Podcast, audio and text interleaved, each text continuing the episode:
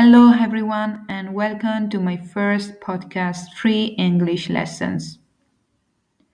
Ogni settimana potrete trovare alcuni tips e curiosità sulla lingua inglese. Partiamo dalle basi.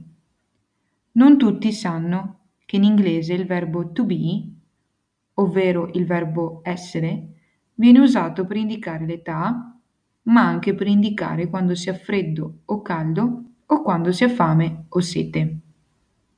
Facciamo ora degli esempi. I'm 25 years old. In italiano diremmo io ho 25 anni. I'm cold.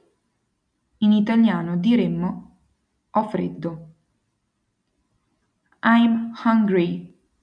In italiano diremmo ho fame.